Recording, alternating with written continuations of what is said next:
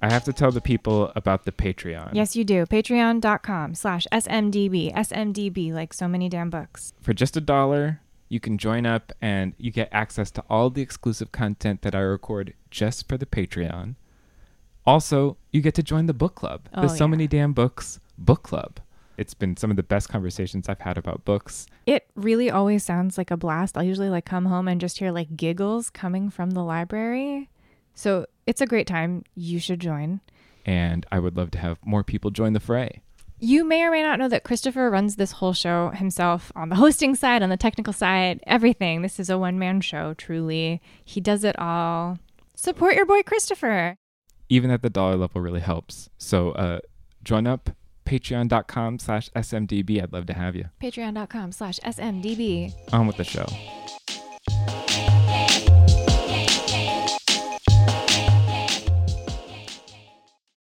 Tournament. Tournament, tournament of books. Just as soon as we start, we can be finished.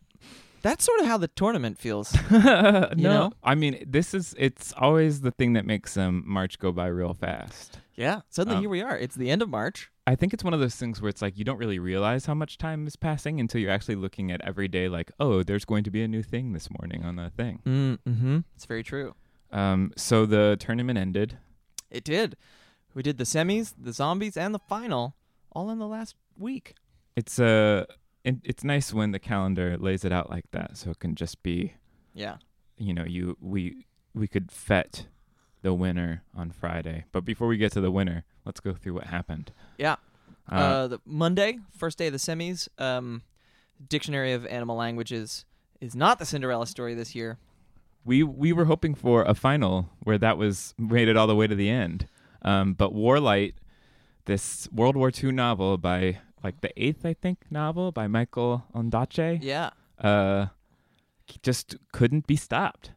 Yeah, I mean, I I think that everybody discounted it in a way where we were all looking at like, oh, you know, we've all been following the tournament for a while. We know sort of what happens in the tournament. We look to the books that the tournament introduces us to, and I don't think there's anybody reading in the tournament who's just been introduced to Michael Ondaatje. You know? No, I mean, I mean he's been in the tournament before. Yeah, yeah. As he he uh, a couple years ago he did the Cat's Table, Mm-hmm. um, which was almost a memoir, right?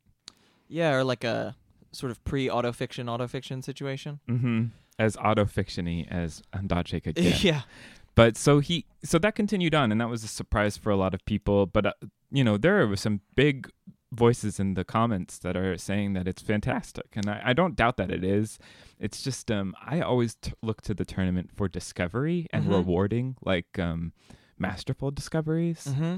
and uh, i don't know i I don't. I, I just don't think anybody's discovering Ondaatje. I think that's Yeah. really what it is. But you know, it continued on, and the next day was um, House of Broken Angels versus the Mars Room. And there, I mean, on the flip side, it felt like the Mars room was the obvious, in the way that like nobody was expecting Warlight to just trounce through the bracket. Mars room, everybody is like, yeah, obviously that was going to be the winner. Yeah, there was a sort of understanding that that was a great book. Um, and Rachel Kushner has a lot of uh, fans from, I think, uh, also another pre-tournament book, right? Flamethrowers. Was no, that, flamethrowers didn't make it in, and I remember everybody being like, where is it? Yeah.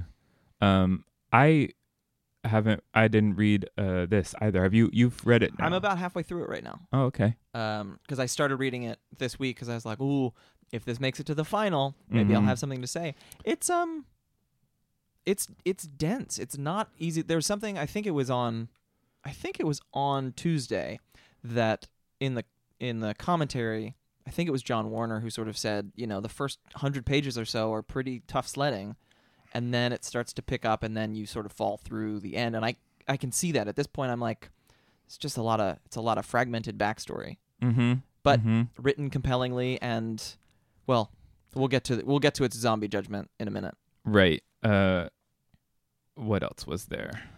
Next. The, so then. So that. So House of Broken Angels fell, and that was the last that we heard from it. yeah unsurprisingly our zombies ended up being there there and my sister the serial killer which makes a lot of sense to me i do wonder if the mars room would have made it into the zombie Well, first of all, there there went up against Warlight the next day Yeah, before it died and came back. It got felled by, or no, I guess that is the zombie. that was the first zombie round. right, Yeah, right, right. right because there there I fell to the Mars room. right before, and then uh, and then it got trounced by Warlight in the idea that the the um the reviewer just could did not like the the many voices structure. Yeah, and I think I think we saw Warlight get rewarded for being a really good novel Mm-hmm. told by a master, and there would like there was, you know, versus the the sprightly debut that maybe doesn't hit all of its marks but has a lot of energy. Right. Um yeah, I think I, that was the day I went off in the comments, nes- not necessarily in conversation Mm, with the mhm. judges um, m- mentioned, but there was a there was a MFA fiction, uh, MFA thesis Yeah. line that I, you know, I I just think that there's a lot of misconceptions about that, what the MFA does or and what it can do Mhm. for you, and uh, yeah, uh, so I'm always when when people say like, "Oh, that sounds like an MFA thesis," I'm like, "You mean it sounds like an early draft?" Like that's something interesting to say. Saying it sounds like an MFA thesis, like you like it- that doesn't mean anything to me. Right. Um, Yeah, because it- there's some masterful theses and there's some that are rough drafts because that's what you accomplished. Yeah, it's this. It's the. I think you were the one who pointed it out. This fallacy that because you've had an MFA, like you've been workshopped into The, the MFA voice. Yeah, and it's like I. That's not. I I've think it's not done it. confirmation bias, bias for sure. I think so, and I think you know it's 2019. Like we've had this argument for the last decade, if not Mhm. longer, and I think people are coming around to the idea that, oh right, we we were sold at like a thing, this MFA versus NYC, all of this shit that eh, nobody cares about anymore. right. We're all we're all too busy fighting the president right now to worry about like, oh your your novel got. I'm jealous that you got into Iowa and you got to workshop your novel with people. You know. Mhm. But uh, you know, it wasn't enough to keep it in the tournament, so there it goes. There it Um, goes. Uh, and so the next zombie round was my sister, the serial killer, versus the Mars room, which is interesting. Sort of like the one side of prison of of things you would do to get into prison, Yeah. and and the prison. And the Um, judgment ended up being sort of the inverse of Warlight versus the Mars Room, or uh, Warlight versus They're There. It was really like the Mars Room is a great, powerful novel, but I felt like I was sort of being like a little bit lectured to, mhm. and I pref- and and the judge preferred the the scrappy upstart. Yeah, and, and it's so funny. You know, I think um, it's it, it really feels like an old fashioned pulp novel to me. Like I can Yeah. even imagine the lurid cover. I mean, it's already a pretty lurid cover, but like the um, you know, the old the more tr- yeah. yeah, that like seventies pulp. With like the painting, Yeah, um, scantily clad women holding enormous knives. yeah, exactly. Yeah. Uh, I could see like that would be the cover um for if it was on that um hard case crime, Uh huh. you know, totally. And it would totally fit in with those because it is like a, a pretty you know it's an old fashioned crime story Yeah.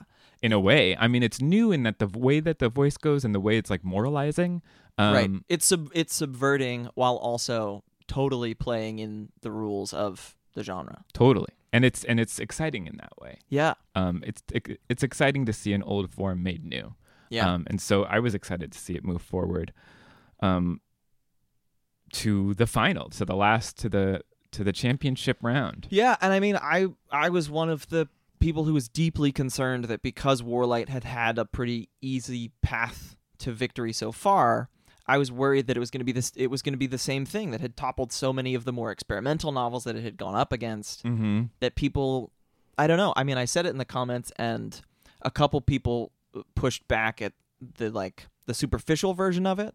But in the same way that, you know, Green Book wins the Oscar this year because it's a movie that appealed to an audience that didn't do anything new or exciting. It was just like for all of the problems that exist with it that the audience who voted for it ended up wanting to just ignore. I was worried the same thing was going to happen with Warlight mm-hmm a little bit of um Ruth Curry had said something in the uh, her judgment last year where she had called the novel um she called a novel a book that you can talk to your Republican parents about. It was uh, Manhattan Beach. Uh, And I felt the same way. There's a lot of um. There's a parallel conversation. There were people comparing Warlight to Manhattan Beach, where it's Mhm. like it's very good, but it's World War II fiction, and it's something that you've read before. Yeah. Um, but then I, I mean, I think, I think a lot of people were surprised at just how lopsided a victory. Yeah, my sister, the serial killer, won. Uh, twelve to five. Yeah. I mean, Very decisive. that's a yeah, More than half. Almost a full two thirds. yeah. I mean, and I was pleased to see everybody being like, you know, Warlight is a good book, but pff, I'll take this crazy, wacky debut. Mm-hmm. Mm-hmm. Yeah, I mean, I think that this fits up there with um the entire list. Yeah, I mean, two back-to-back years of short debut novels that are not necessarily anybody's immediate pick to win. Right. But they're um exciting because they do something with the form that people um haven't seen before. Yeah. I mean, you know, there was a little bit of talk towards the end of the day on Friday. Um, they announced that there's going to be a, a Rooster of the Rooster next right. year. A mega rooster. And people started rooster. looking back at the, the list of, I mean, 15 at this point. We'll find out whatever the 16th book is next year. But it's a, it's a cool list, and all of the books really with they all are surprising, interesting books that feel like they whether they are like the slim debut that nobody expected or the the Junot Díaz, Jennifer Egan juggernauts. mm-hmm. Like it's a pretty evenly balanced tournament. Yeah. So so the idea is because there's been 16 tournaments that they now they're going to have them all go up against each other, the winners of these past 16 tournaments. Um, and I think that yeah, I'm excited to see how that goes. Yeah, I, I'd like to see how that all plays out. it'll be fun. I, I if it does, I mean, they sort of hinted that maybe it won't, but I think, I think it, we can be pretty safe in assuming that it would. Yeah. Do you have an Do you have a favorite? Do you Do you know which one's gonna win already? I don't know. I mean, I I think of that list, Cloud Atlas still has uh, a lot of a lot of fans. I think Jennifer Egan's Goon Squad has an easy path. But then, you know, The Sisters Brothers is in there, and that's one of those books that like that year again, nobody expected that book to win. And you could put that book up against any other book in that tournament, Mhm. and the right reader is going to be like, "Yeah, I'll take this weird western." I wouldn't be surprised if Station Eleven won. Sure, crowd pleaser. Crowd pleaser looks at the future and sees hope. You know, Right, right, right, Mhm. right. Um, it'd be fitting. But Uh, also, who knows? There's still one book that we don't know of. That's true.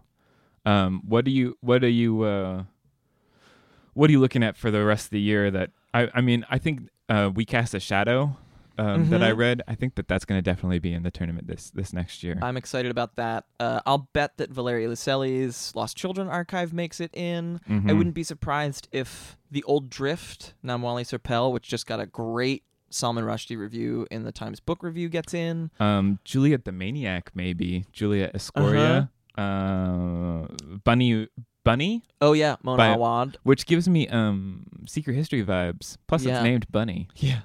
Uh, Exhalation, the Ted Chiang short story collection that's coming out. Uh, 99 Nights in Logar by Jamil John Kochai. Feel like- couple people already calling Bowlaway as next year's winner. yeah. the Elizabeth McCracken novel. Um, but then, I mean, there are a bunch of fun debuts that are coming out, mostly Dead Things uh, by Kristen Arnett that's coming out this summer. Um, I could see Nick Mancusi, Philosophy of Ruin, ending uh, getting a, mhm. a a nod. J. Ryan Stradal's got a new book coming out. That's true. Um, Uh, the Logger Queens. the Lager Queen Minnesota. of Minnesota. Yeah. Mhm. Um, Logger Queen of Minnesota. I mean, you know, It's a great book. it came and went, but Kristen Roupenian's You Know You Want This with Cat Person. It's pretty rare for short stories to get in.